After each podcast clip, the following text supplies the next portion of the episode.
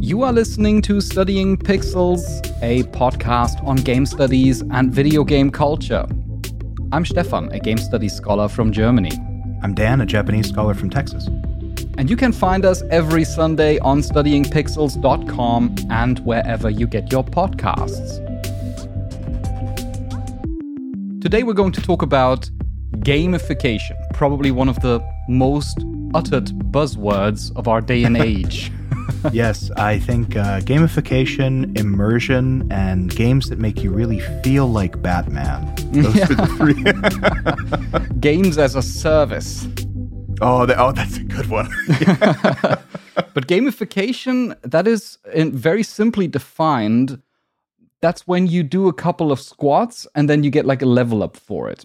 it's helpful, especially for people like us who are so in, ingratiated into video game culture, because I'm sure you do this too. I, I kind of do it with everything, at least everything that makes sense for it.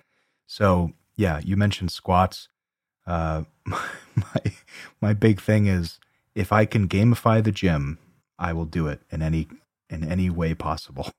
Mm, yeah, the gym, that's definitely one of the biggest areas of application, I think. Fitness apps paired with fitness trackers are so common. And of course, they do have a positive effect in motivating people and helping them understand a little bit more about their progress, which is really nice. For me, for example, I use it with Apple Fitness. Yeah. When I, you do some fitness at home, you got your Apple Watch on, and then it shows you these rings, like the move and the fitness ring in the corner of the screen, and you can see, you know, how it makes progress with every movement that you do, and then ultimately you're like burning through the ring, and it's like this nice effect. It's really nice because, especially for people who like RPGs, it's nice to know, okay, I'm getting closer to an, another level. It just, it's something about, all right, why can I, why can I spend hours grinding my Pokemon team, but I can't spend an hour in the gym grinding on myself? It's true. It applies these exact same gaming logic to real life stuff, to stuff that hmm. actually matters in your day to day life. Although I must say, one thing that I sometimes struggle with with gamification is its competitive nature. Because I'm not not really a competitive person. I don't like to compare myself again to myself. Yes, I want to have Yeah. encouragement that basically measures me against progress that I've made before, but not so much against other people. Like I do a fitness competition integrated into this Apple Fitness thing with a friend, and you, we like basically every week we have this challenge of who burns more calories in a day. And for me, I actually, I after a couple of days, I turned off all the notifications because it's just too annoying when you're like you're sitting on the couch, you're chilling, you're playing a video game or something, and then it's like, hey, your friend just did a four kilometers run. what are you doing? You know? like, well, I'm playing Dragon Quest. Yeah, of course I'm playing Dragon Quest. What else am I going to do? I also use it a lot with language learning because, of course, I'm learning Oh, lots yeah. of Japanese, and Duolingo is one of the apps that I use most frequently for that purpose. I know Duolingo on its own is not an ideal way to learn a language, but it is good to keep you practicing every day, just 10 to 15 minutes to basically prime your brain and be like, yeah, just think about some Japanese for today. In that way, it's really good exactly because of its gamification logic. Well, and Duolingo is such a good example of gamification done almost sinisterly right because it not only keeps you doing Japanese learning or any language learning, but it's built in such a way that it it is compelling you to keep using it. And that I think is something that any good video game does where you say, "All right, I want to keep playing this or I want to get stronger." Duolingo takes that core gamification and says, "All right, you want to keep learning Japanese keep going. You know, instead of 10 minutes a day, maybe you do 15 minutes a day. Here's a bunch of experience points. A bunch of experience points, bunch of gems that you then can mm. spend in order to purchase, for example, a streak freeze. Because yes, every day you rank up by plus one in your streak, and then if you've got, as I have, a couple of hundreds of days of a streak going, it sends you these notifications. Hey, uh, the en- the day is like coming to an end, and uh, you only have to do ten minutes of this, and then you can extend your streak. What are you gonna do? Uh, it has this kind of it really enforces this idea of just let me keep my streak, you know? Yeah. well, this is going to be the topic of today's episode. We're going to talk about gamification. Specifically, we're going to read an article and, as always, dissect it step by step, walking you out there through the argumentation. This article is called Gamification and Governmentality by Niklas Schrape, and it was published in an anthology titled Rethinking Gamification from 2014. Before we go into that, though, of course, preparing such an episode, going through the reading, putting a script together, that takes some time and effort. And if you want to reward us for doing so and support us in helping more such episodes, then you can subscribe to Studying Pixels Plus, where you will get all of our episodes entirely ad free, a lovely sticker that you can put wherever you like, and monthly plus episodes. Actually, just this week we released a new one. It's always in the first week of the month that we put out a new one, and this one is on the origins of Nintendo. Guess what? It's about the origins of Nintendo. Truth in advertising. Yes, and it's exactly properly about the origins of Nintendo. Not necessarily like, you know, Donkey Kong and Super Mario, but really the very roots of the company. A very mm. interesting episode, if I may say so. If you're curious about that, then you can head over to studyingpixels.com slash plus.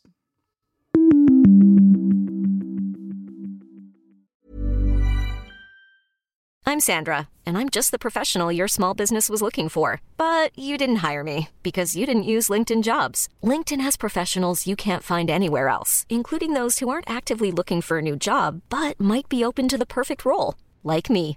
In a given month, over 70% of LinkedIn users don't visit other leading job sites. So if you're not looking on LinkedIn, you'll miss out on great candidates like Sandra. Start hiring professionals like a professional. Post your free job on linkedin.com slash achieve today. Hold up. What was that? Boring. No flavor. That was as bad as those leftovers you ate all week. Keke Palmer here, and it's time to say hello to something fresh and guilt-free. Hello Fresh. Jazz up dinner with pecan-crusted chicken or garlic butter shrimp scampi. Now that's music to my mouth. Hello Fresh. Let's get this dinner party started. Discover all the delicious possibilities at hellofresh.com.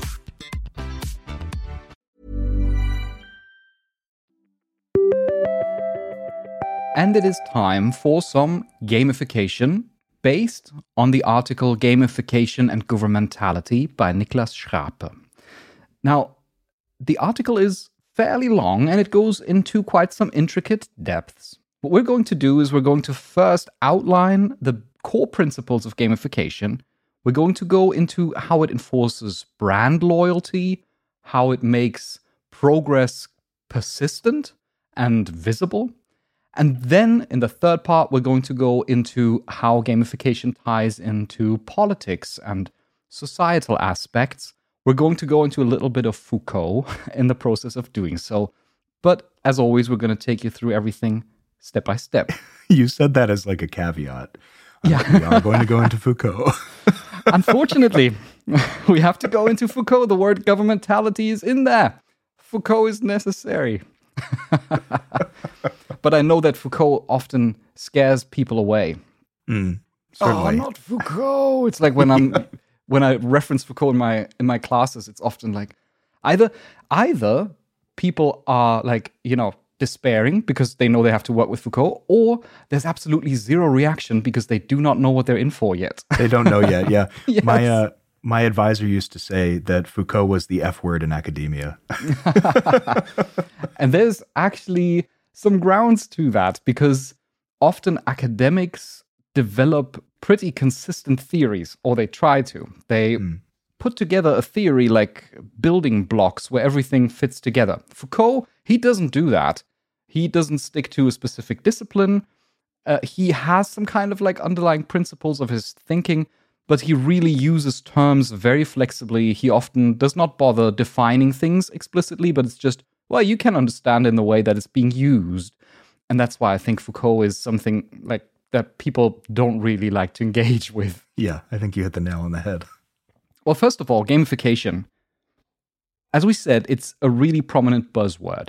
It has been in 2014 when this anthology came out, and since then, my impression is at least that it has only become more prevalent, and its key influence is to, or its key idea is to influence behavior by providing positive feedback. Mm. Very simple idea, but Pretty it is- broad, too. it's it's pretty broad, yeah. It's it differs though significantly from how many other domains in our society work because often enough we enforce learning by punishing mistakes. When you go to school, for example, you have the situation that if you check a wrong answer in a multiple choice test, then you will get points subtracted and uh, you will get a bad grade if you make too many of these mistakes. Also, in general, our entire society is based on legal regulations that punish you in case you violate the law, but they do not reward you if you abide the law, at least not in the US and not in Germany. It's not like you're going to be like, hey, you didn't get a parking ticket for a year. Congratulations. Or uh, yeah, in in some kind of um, I'm not going to say twisted, but in some way the the reward is implicit. You know, you are a member of society and you continue to exist freely, right? That's the idea. There's no tangible thing. It's not like you get a gift on your doorstep for not breaking the law. yeah, it's a punitive system where it's like if you if you violate the rules, you get punished. If you abide by the rules, then you have the privilege of not getting punished. oh, that's it. That's the soundbite. we always look for that golden nugget in each episode. there it is. Ah, I need to write the time code down. so the idea is, as Niklas Schrape simply puts it, the carrot beats the stick. Mm.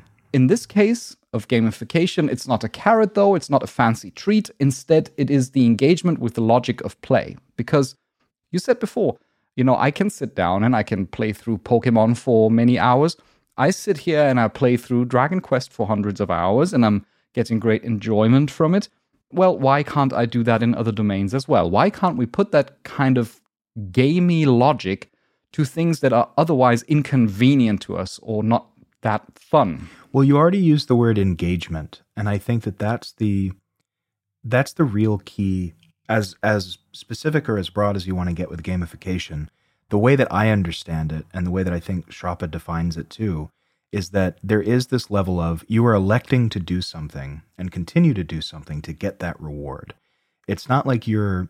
Um, a good example would be I drink water every day, not because I'm looking for a reward, but because I have to as a human being. Yeah, otherwise you would die. Otherwise, I would die. Yeah. But let's say I, I have a goal of 300 ounces a day or something like that. I really want to be hydrated.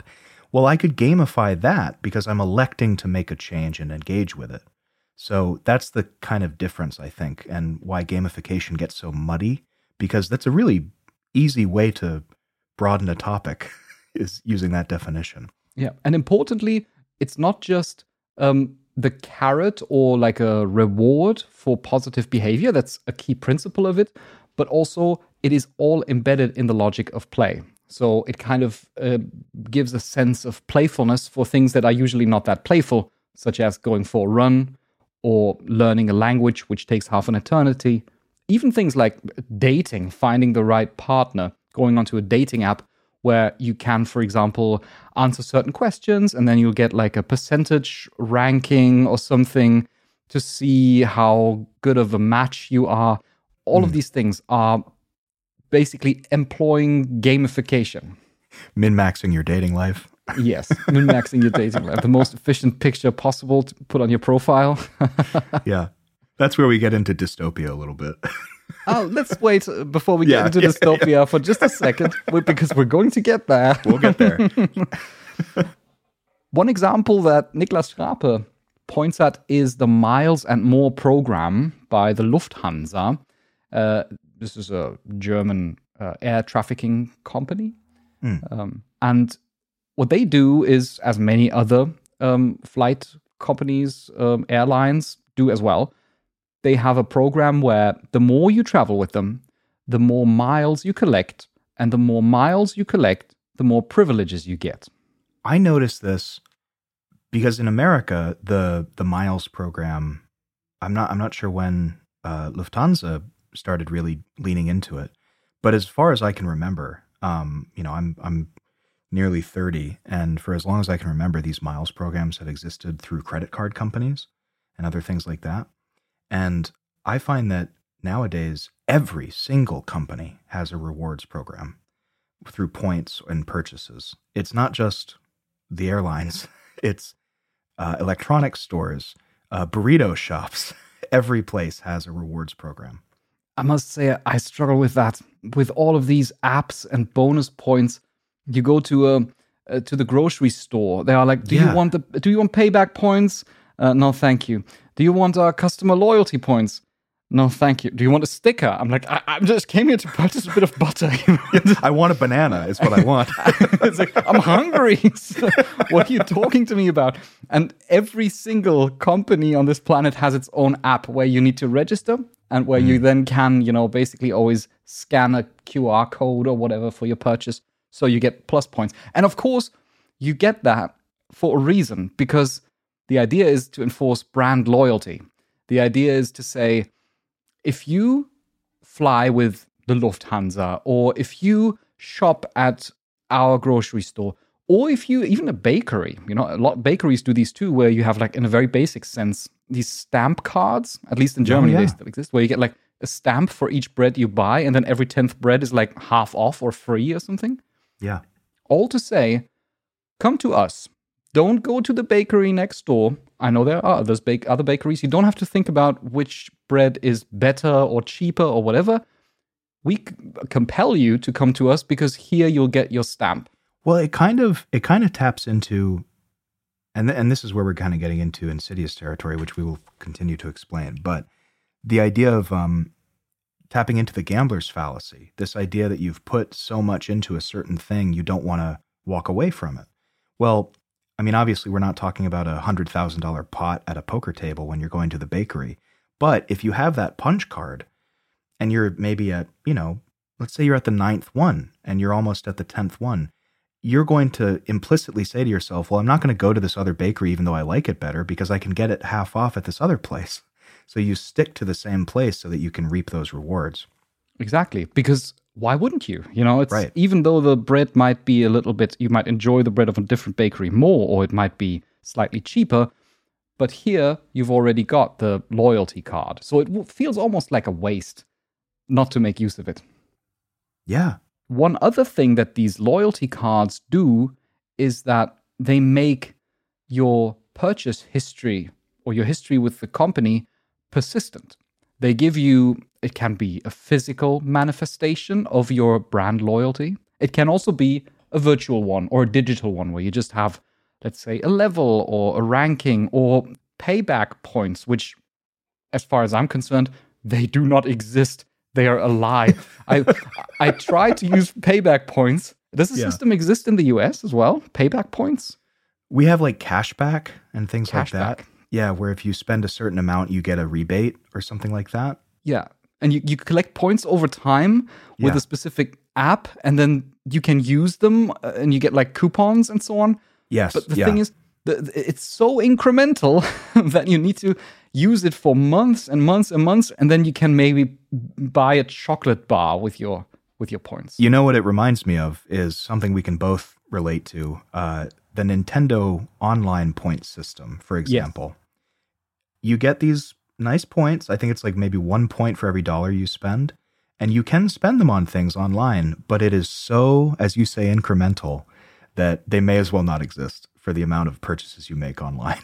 because if they would make a difference, they would not have them. No. If it would me, if it would allow me to basically get so such a severe discount because I'm a long-term Nintendo fan, then they would cancel the points because they would make loss. In fact, I can actually explain a real world example of this.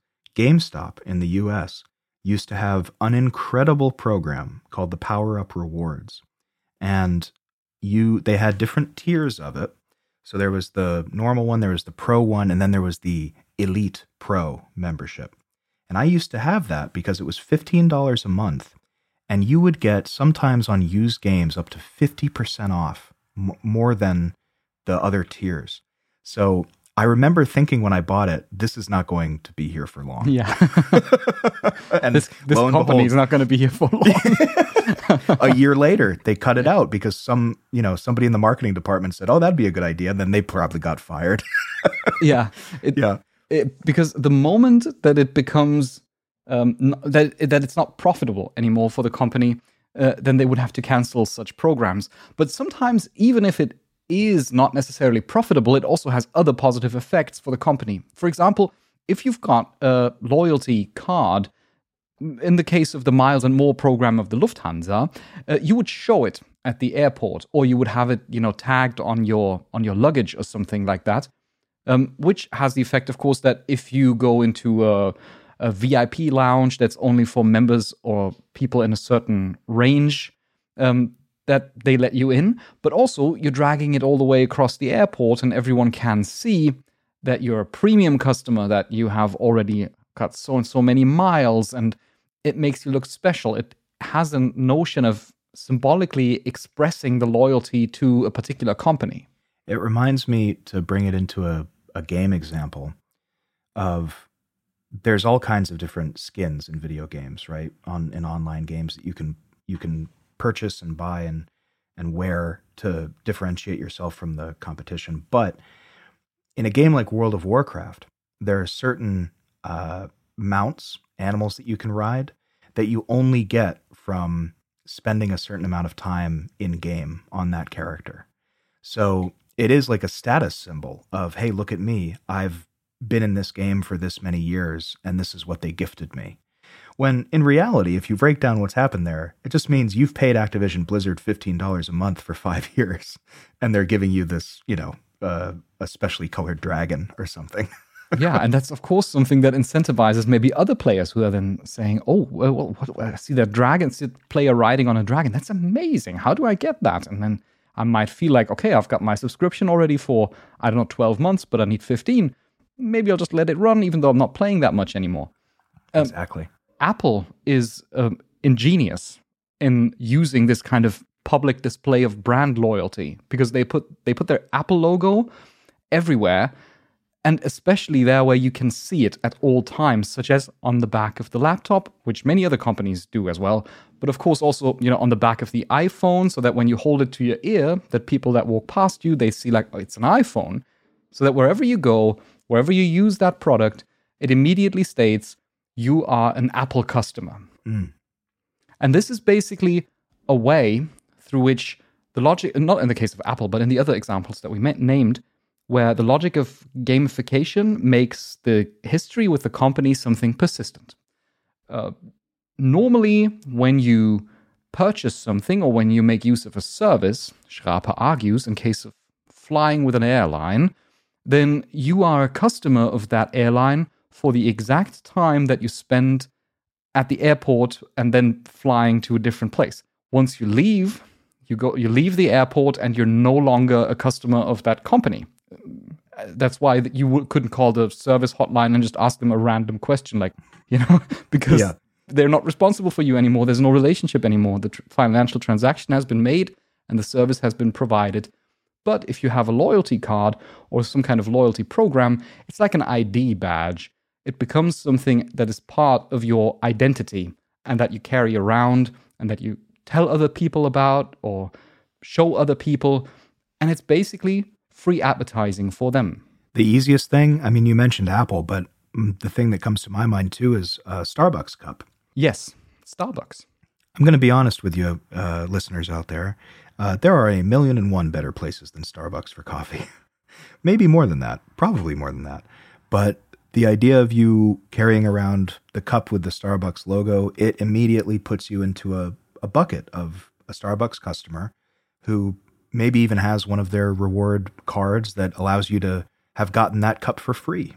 Right? It's all it's all kind of cyclical and it builds on itself. And it's really important for i mean i can't imagine any brand nowadays not doing anything like this because it's just the ecosystem. Yeah and it's especially important on the internet. It's especially important in the age of social media where um, you can't help but notice that whenever i make progress on duolingo i fulfilled a certain challenge or i mm, did a couple of exercises and got like 100% right then it will show me a kind of brief screen that pops up that says you got today you learned i don't know 23 words and you got 100% of them right and this big share button underneath that because it wants me to share it on Twitter or wherever so that I can show other people, hey, I'm on Duolingo and I'm making progress. I'm smart and I'm learning. uh, and in that way, I'm basically also basically providing a marketing service to Duolingo. We're all living in a big MMORPG. Yeah. well, and the thing is that it can go so far, Schrape says, that we might not even feel that tied to a brand, but we might even just be tied to the gamification system itself. Mm. If we say, mm, I want to get those points, I want to I want to get those miles with the miles and more program because that's what I'm collecting. Every year I'm got two or three flights to do and I want to collect those miles. Otherwise it would be a waste. So I don't think about the company anymore. I don't think is there maybe a better service or cheaper option. The miles become the primary criterion for my purchase. And that's basically when the program, the gamified program, takes over the otherwise, let's say, capitalist logic of saying, you know, the best on the market that has the, the best service for the cheapest price is the one that will win. I would be interested to hear what Schrape has to say about kind of the meta gamification of things because to me, you know, we made the joke about min maxing on like a Tinder website or something, right? But there is something that makes me feel uh, kind of unsettled about people who will forego other companies with maybe better deals because they are so ingrained in one gamified system where they'll say, I have 500,000 miles with Lufthansa, even though this other uh, flight company has much better deals and is better for my travel system, I can't walk away from those 500,000 miles. It's like it is the gambler's fallacy where you just, I can't, I've put so much time and effort into it. I mean, whom amongst us hasn't had a game where maybe we haven't beaten the final boss and we say to ourselves, all right, well, I'm going to spend 12 hours grinding because I've spent 100 hours on this game already. I'm not just going to put it down. I have to see how it ends. Well, I agree with everything you say, except for the part that it's a fallacy. Because mm. I would argue that it is, from a purely reasonable standpoint, it makes perfect sense. Because if I have, let's say, I've got so and so many miles with a certain airline, and then I have a flight to book and I can choose from two or three different options. And one of them is cheaper than the one that I would usually go with. Then I might still say, no, I'm going to collect those miles. That's the primary incentive. Uh, but also because I get privileges for it. Because I know that, for example, then I don't have to wait in line at the airport. Or I can go to a VIP lounge where I get, I don't know, like a free sandwich or something like that. Yeah. And or I just have a more comfortable place where I don't have to search for a phone charger around and just sit in, these gigantic halls and wait till I'm called up. But instead, everything's like kind of convenient. Maybe I get a free coffee and a sandwich or whatever. And so the, these reward programs they render the logic of gamification something that's also reasonable. It, like it's a reasonable choice to make. I'm trying to think of a of a good concrete example, and I, I maybe don't have one, but I'm thinking of times where uh, I've been so beholden to a gamified system that I've actually found relief when I've said to myself, you know what, forget it. I'm, I'm not gonna I'm not gonna bother with this. And I guess the one thing that I can think of is Duolingo, where it's like, all right, listen, Duo, I know you're gonna come to my house and you know buckle my knees in my in my bed if I don't continue with my German lesson, but I have something else to do, so goodbye to the streak. I'm sorry. yeah, it can feel so liberating to yeah. turn your back on such a system and be just like, I get what you're doing, you know? yeah, I see through the matrix here. uh, also, the interesting thing, last point on this uh, miles and more thing, and on the uh, you know the the way that gamification renders uh, loyal brand loyalty persistent and manifest is that it can also, according to Schrape, manifest in actual physical space. I mentioned this VIP lounge several times, which you can access at the airport, and all of us have seen such VIP lounges where there's a, a conspicuous door through which only certain people are allowed to go, and you just wonder who gets through there, you know? This magical and land. This magical land where it's just like it's complete paradise.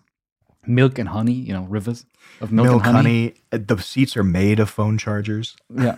And then instead, you know, I back in the day when I still used to smoke, which luckily I don't do anymore. Instead, I'm standing like in these like small smoking uh, cabins where Yeah. the air is so thick that you can slice through it.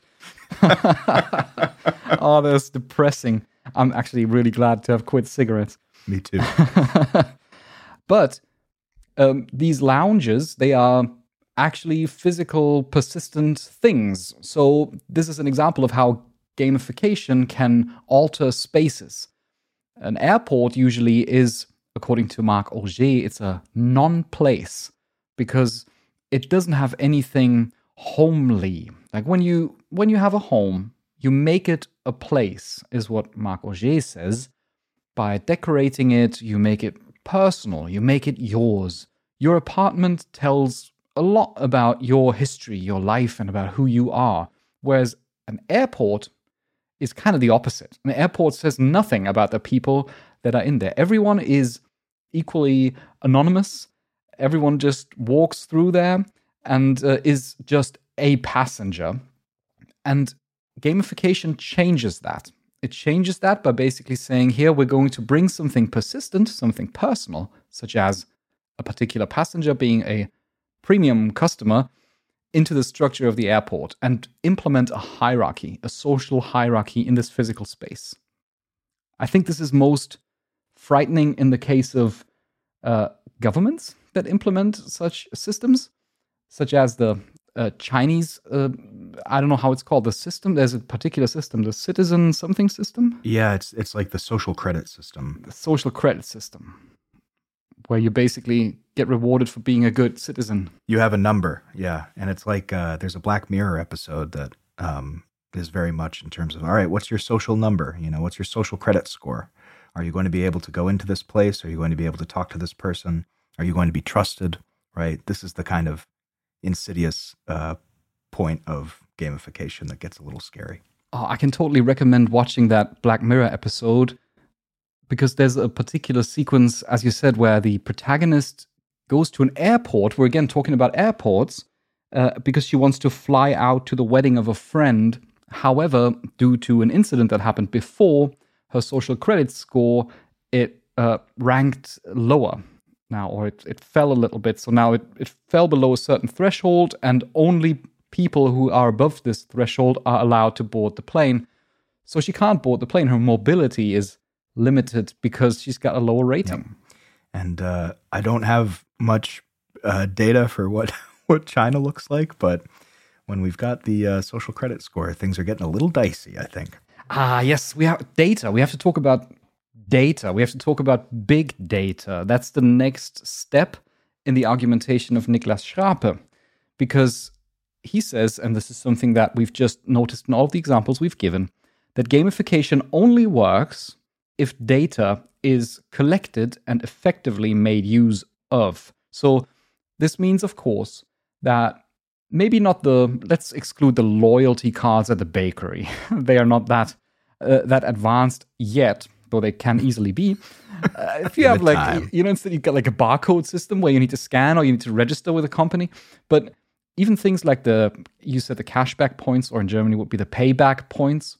Of course, the moment you scan the your payback uh, app at the cashier at the register of the grocery store, the data of your purchase is transmitted to the company and is stored there, who will then, you know, do something with it. They will evaluate it and sell it on to for effective advertising, for example.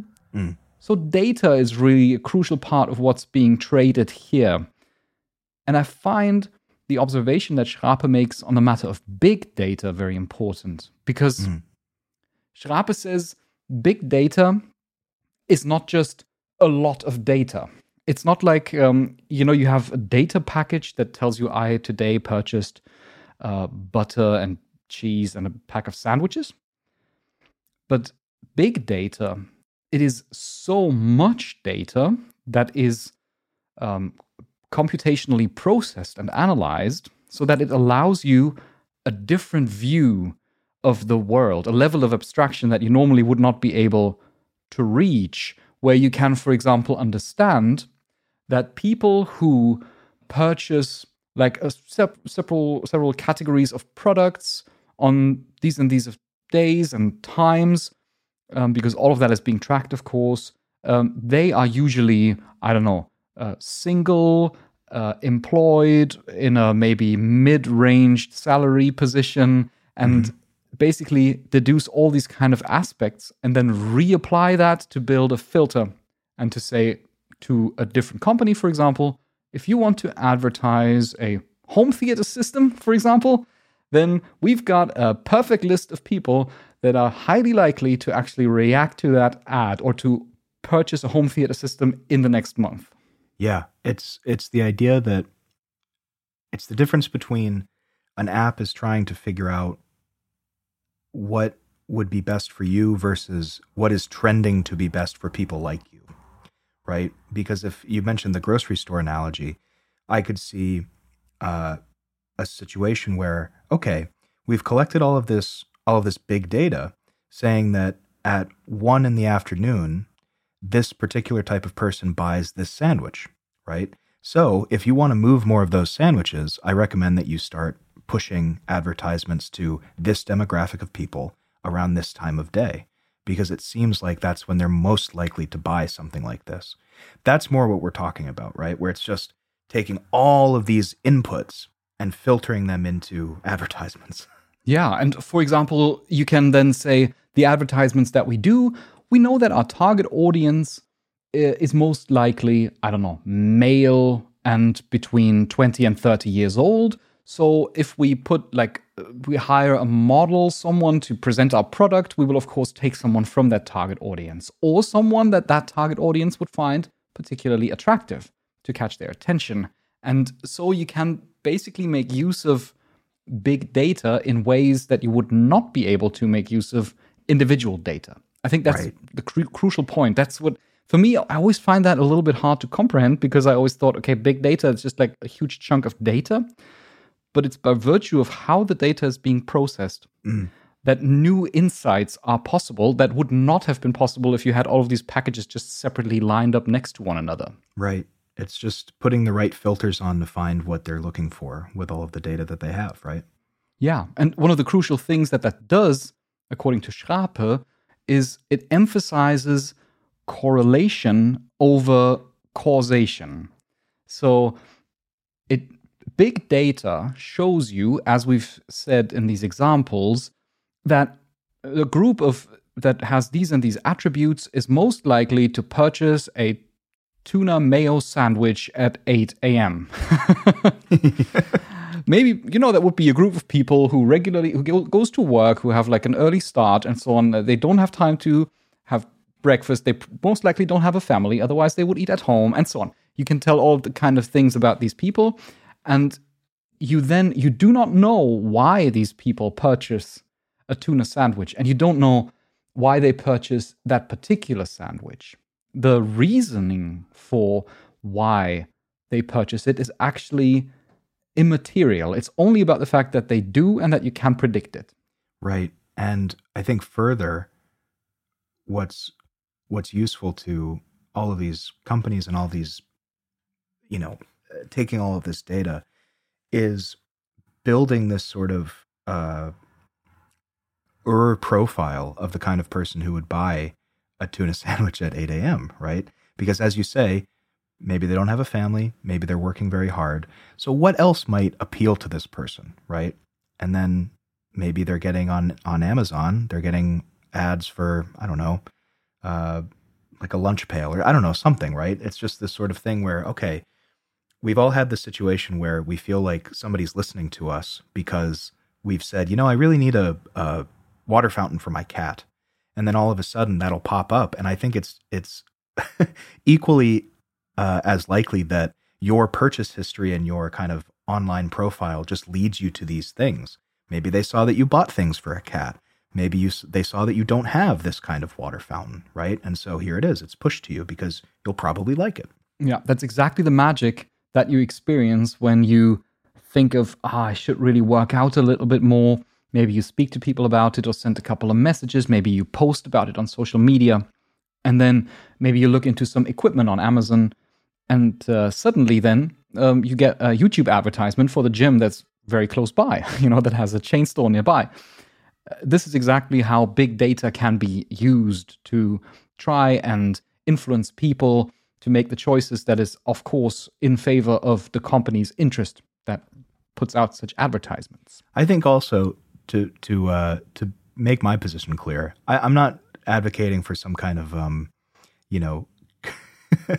I don't think there's any kind of creepy ulterior motive. I think it is just advertising, and I also think that uh, a lot of the time recency bias plays a, a factor into it too. Because Stefan, if you and I are talking about going to a gym, and then I see an advertisement for a gym, I will think, oh, that's funny. I was just talking to Stefan about that, right? It's kind of like, well, you were thinking about it anyway. That's why that advertisement popped out to you. Yeah, and I think it's very important that you emphasize we're not talking here about some kind of um, I don't know secretive conspiracy and not something that where people try to brainwash you. Instead, um, it's quite the opposite, actually, as we're going to explain in just a second.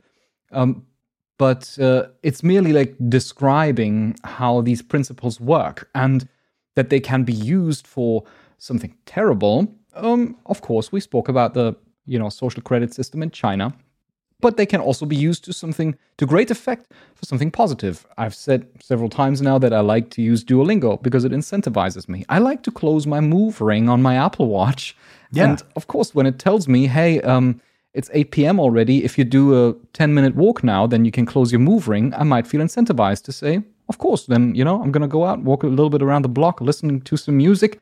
And when I come back, I'm going to have the satisfying feeling of having achieved that goal for the day. So it can go both ways. Gamification is not inherently good or bad, it depends on how you make use of it. Mm. Now, let's take a brief break, and afterwards, we're going to go into the subject of what it means for the behavior of people to be affected by gamification and how it can be used to change their behavior.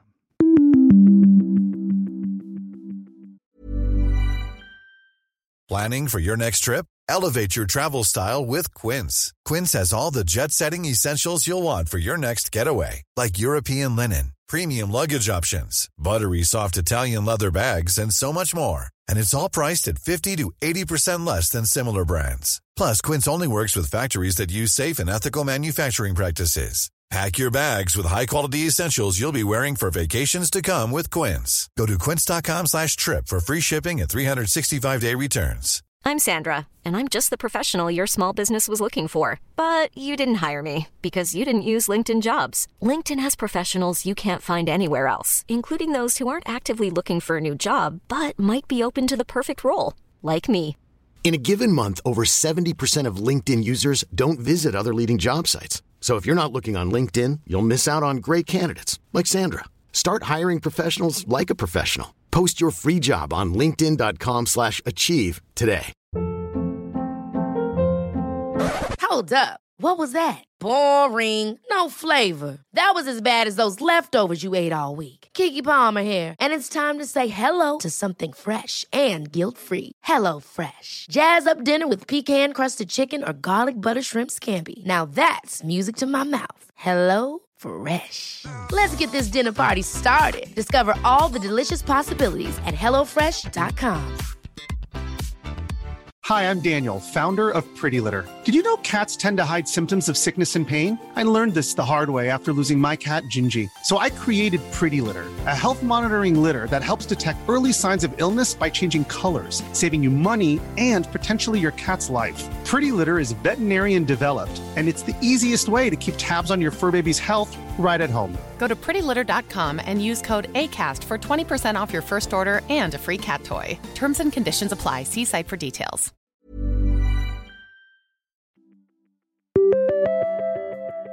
And we are back talking about gamification and governmentality, a text by Niklas Schrape from 2014. So far, we have explored the basic principles of gamification, as in enforcing positive behavior or desired behavior, I'm going to say, to you know, withdraw from the normative implication, it's desired behavior, by implementing a sort of gamified system into a domain that's not necessarily a game, such as fitness, dating, health, whatever it is. being loyal to a brand and so on and so forth. We also explored how big data plays a huge role in that because only by the accumulation of lots and lots of data you can get a bigger and more abstract viewpoint on what's going on. Now, there is another term that comes into play here. and Now we get a little bit into the direction of Foucault, as we announced in the beginning. It is the term libertarian paternalism. What this means is that, um, well, yeah, I'm going to just dissect it first as a word. Libertarian, obviously, it wouldn't. it means it's like a like a total commitment to freedom, right? To put freedom above all else is libertarian. Correct. Yep. Anything that infringes on any freedom of any kind is bad. Yes, libertarian. And on the other hand, paternalism is, of course, comes from the word father, is the idea of having some kind of father role. Now, how do these two fit together? Because a father role is more associated with something that takes responsibility and potentially also freedom away from people.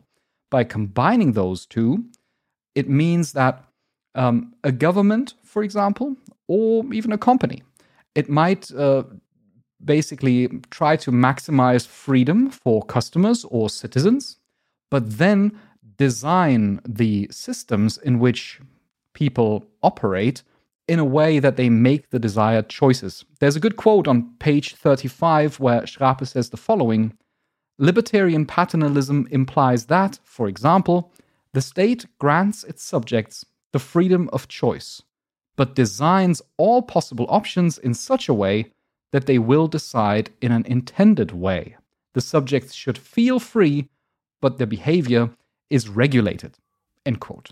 I think the the charitable reading of this, especially from our prior reading circles, is that you're working in the magic circle, right? You're playing in the rules that the company has set up. You have the choice for you have the freedom to make these choices within the parameters of the system they've created.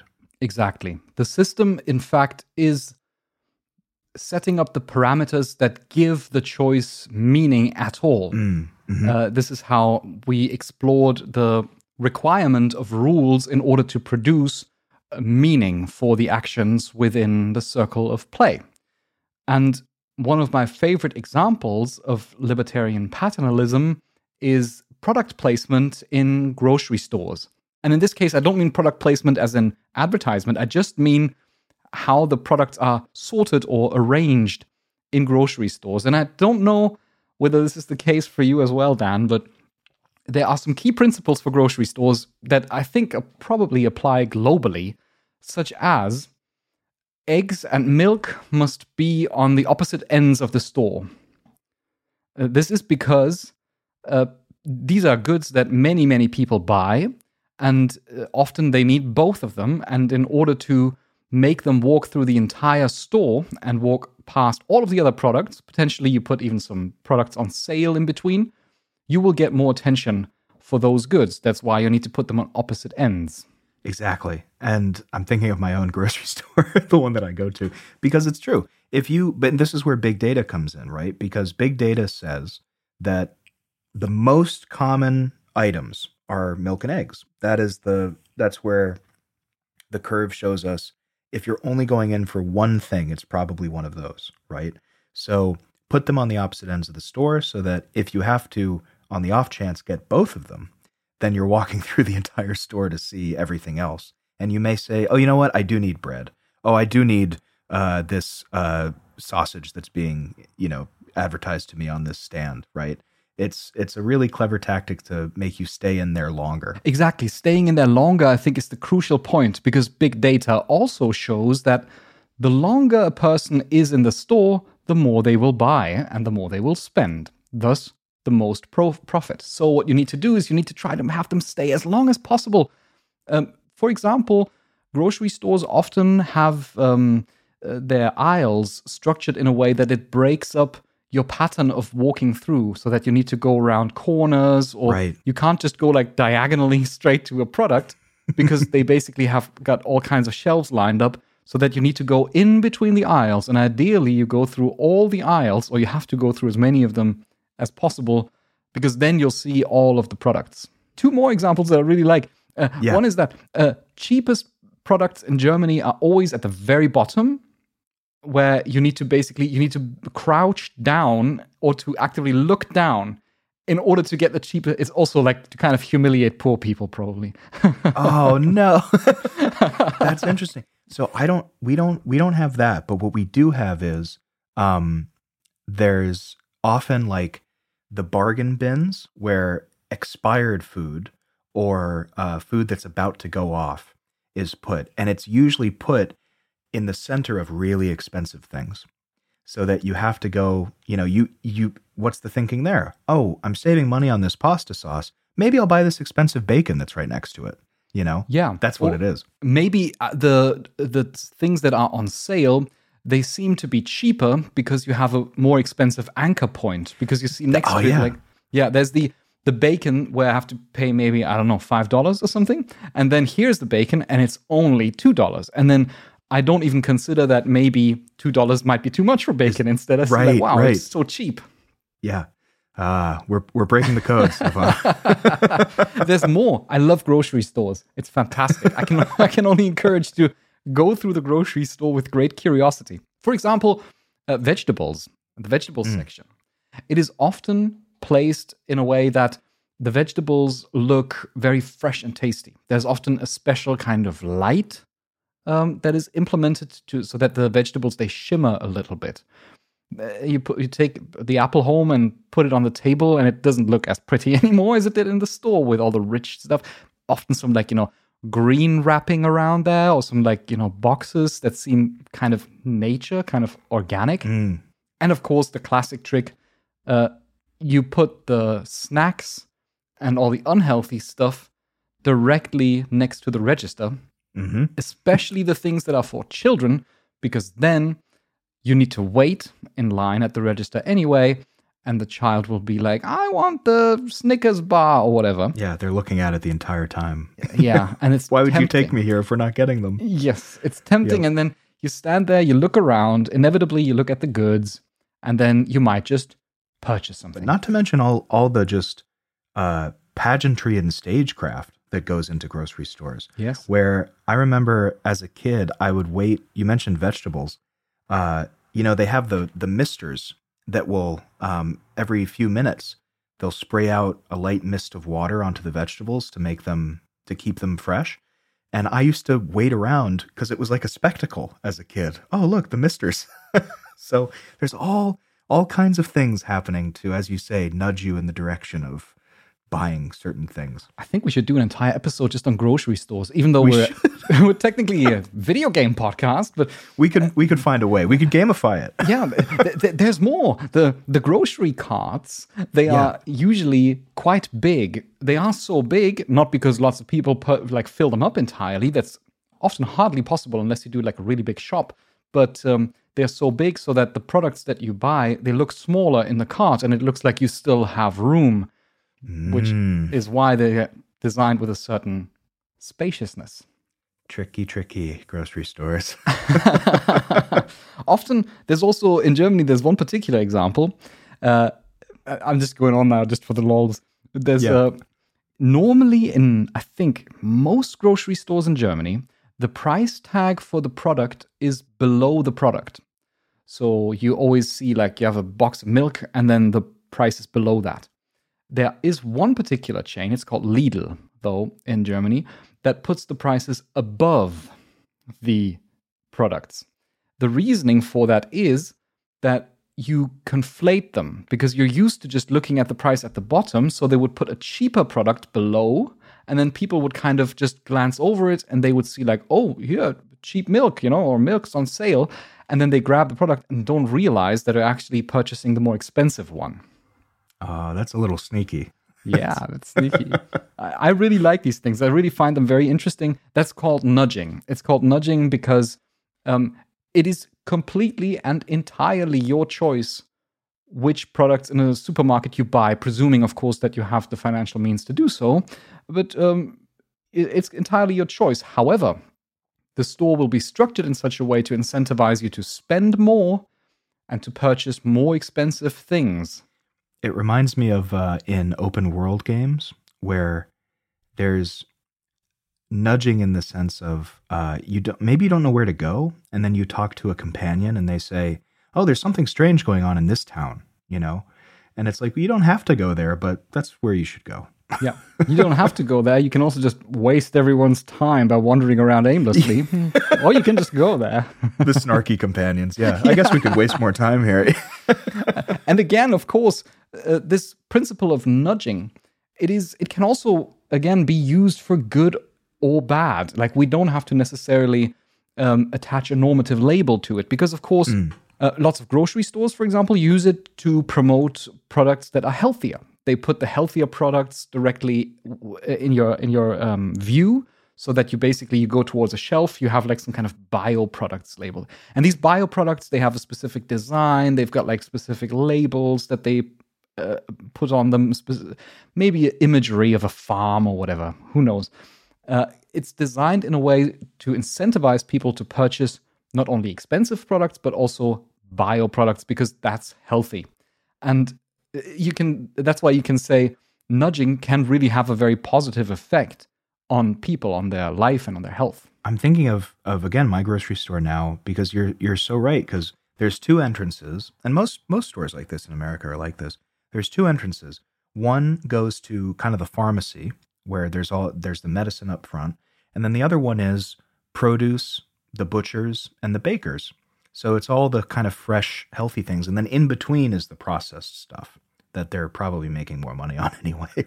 but it it is you know you go in and think, okay, this is the fresh market that I'm here for. Yeah, and this is exactly the same um, when we speak about um, you know I want to close my move ring, so I go outside and do so. I basically get a nudge. It is perfectly my choice and my choice alone whether I want to do that or not.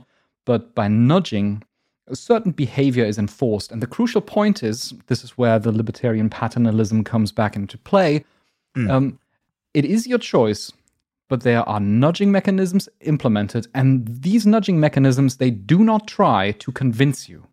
They don't try to reason with you. That's a different approach. Of course, there are also spots that air on TV, probably financed by the government, that say, hey, we just want to let you know that there's like, you know, going vegan can be really healthy and lower your cholesterol, and you'll be happier and healthier and fitter. That's kind of a way to try and reason with people. Nobody has time for reasoning with people, right? you just want to, as gamification does, not convince them, but just influence their behavior directly. And that's what what gamification is really good at. They're not gamification is not for convincing people or arguing with them. It's about making them do stuff even without them thinking about it.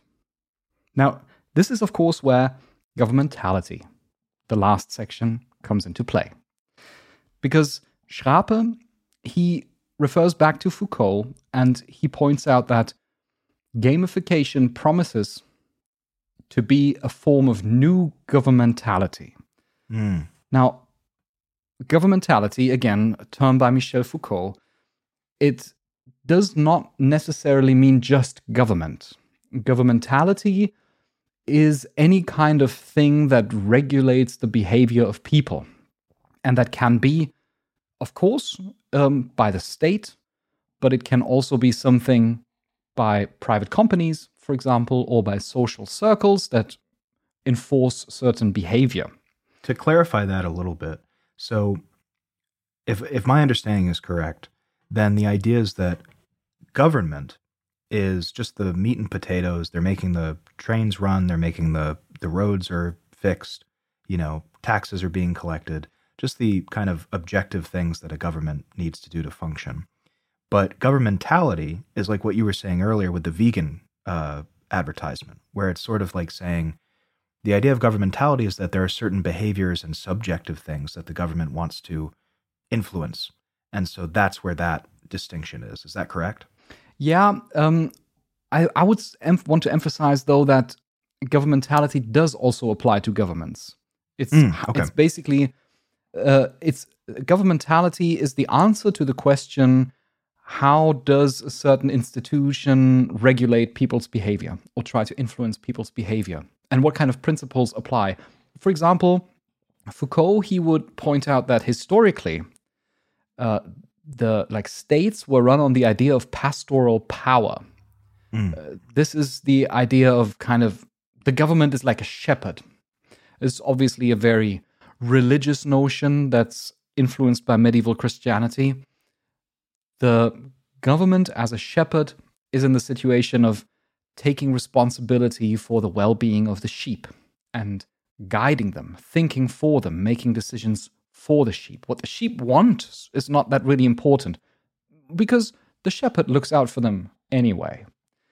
So, this is really a historical idea of governmentality, whereas in modern governmentality, the idea is more, as Schrape says, um, maximizing wealth and um, controlling subjects with force. So it's kind of um, the government sees itself as being in the position of we have to keep the economy running. So a little bit like you said, the trains and stuff.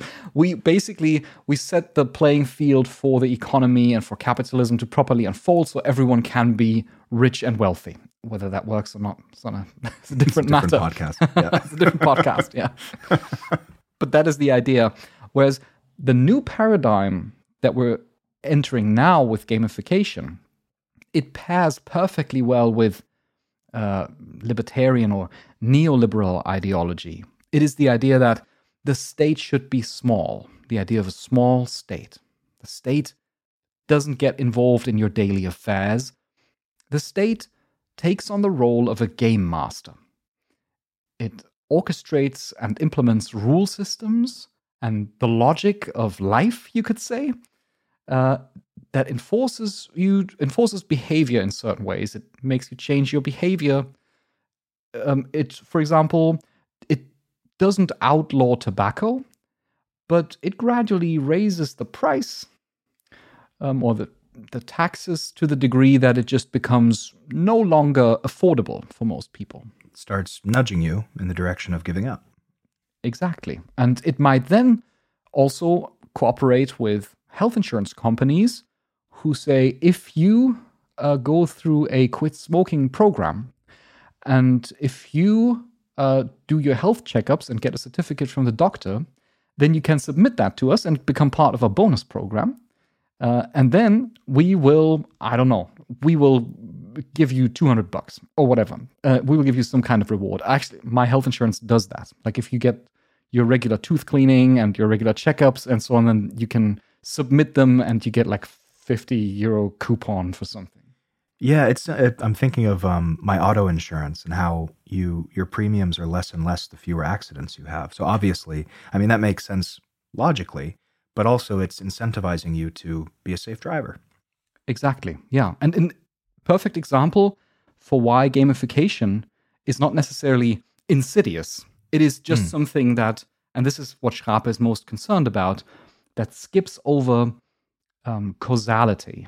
Uh, that he says causality in the wake of this disappears into the black box. Because what we are looking at in the case of gamification and in the case of this new governmentality is we're looking at data, at big data, at abstract data and correlations. And we don't need to understand why these things influence each other to such a degree. We just need to understand that they do. And then we can, you know, change the parameters to influence behavior. Well, I mean, I think that that's that's very reasonable because I think all of our fears of big data and the gamification on a massive scale is that the human element gets reduced. And I was thinking about your your tuna sandwich example, right? And this idea that you know, taking causality out of that example can lead to taking real human suffering out of it.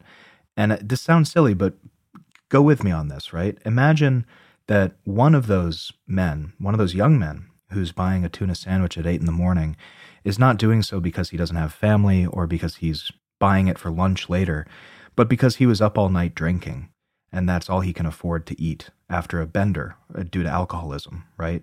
That's a sad story that gets lumped into the big data. And so I, I agree with Schrape in the sense that, you know, once the human element is gone, things get a little sad. yeah, it can be really tough. Um, but this is exactly the perspective that gamification avoids and enforces behavior without thinking about the actual thing. without having to convince someone. Mm, I want to also point out that for me, I see great opportunity in gamification. I know Certainly. lots of things that we said they sounded super negative, and there are also huge pitfalls. I think gamification is at its most dangerous when it becomes this sort of buzzword uh, that we have described that it is a buzzword that people throw around where people just say we solve the problems of the world with gamification. We, you know, when, when it's about schools and education, we implement gamification systems to have people learn.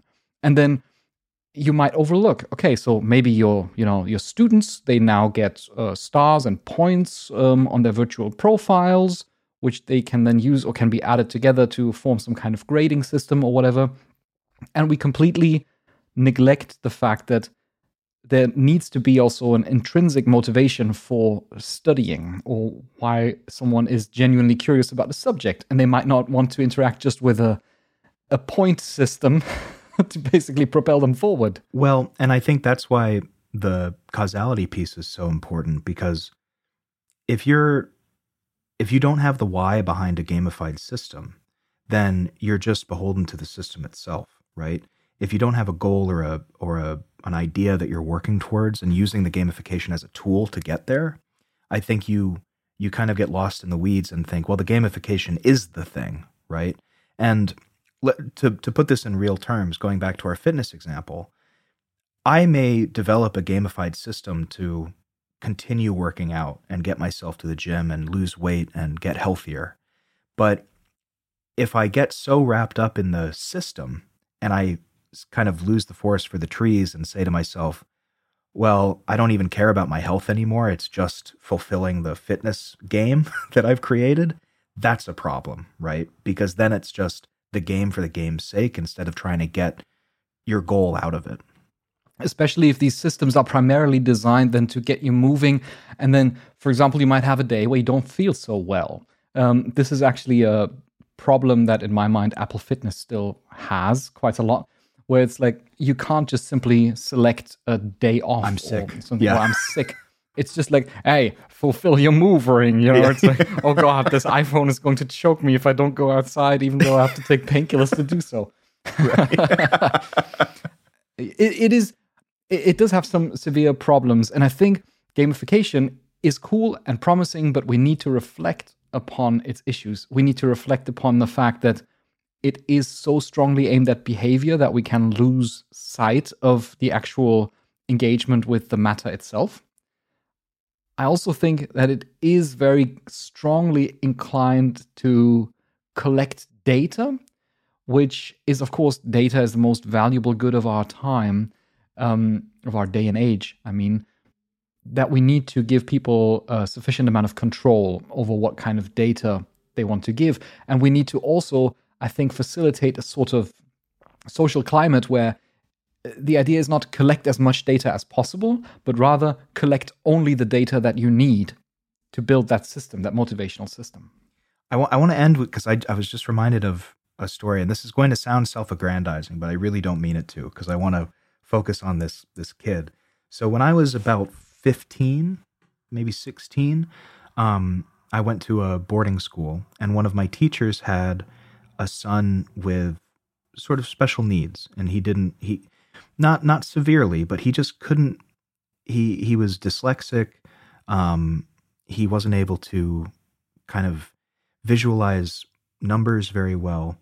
And she asked me, "Hey, have you have you ever tutored anyone before?" And I said no. And uh, I said, "But I I wonder if this will work." And I came up with because I knew he loved video games, and I came up with an experience point system. And I said, "We're gonna I'm gonna teach you this one on one. We're going to learn fractions. That's what we were doing. And I said, for every fraction you get right, I'm going to give you a point. And for every experience point, you'll reach a level. And then you and I will do something fun. Like I'll get you McDonald's or, you know, I'll get you a candy bar or we'll go out and play baseball for a little while. And um, I don't know how well he's doing now in math, but I can tell you that he felt much more comfortable with it when we gamified it like that. So I think that that to me is always the example of no, this is a good this this is a very potentially good thing. You just have to keep the human element in there. Well, thank you so very much for listening to this episode on Niklas Schrape's gamification and governmentality. If you've got any thoughts, questions, or corrections, then feel free to reach out to studyingpixels.com slash contact. And if you wish to, then you can follow us on Twitter, where you get all kinds of updates on studying pixels, including, of course, a little ping in your feed whenever a new episode is released. Thank you so very much for listening, and see you again next week.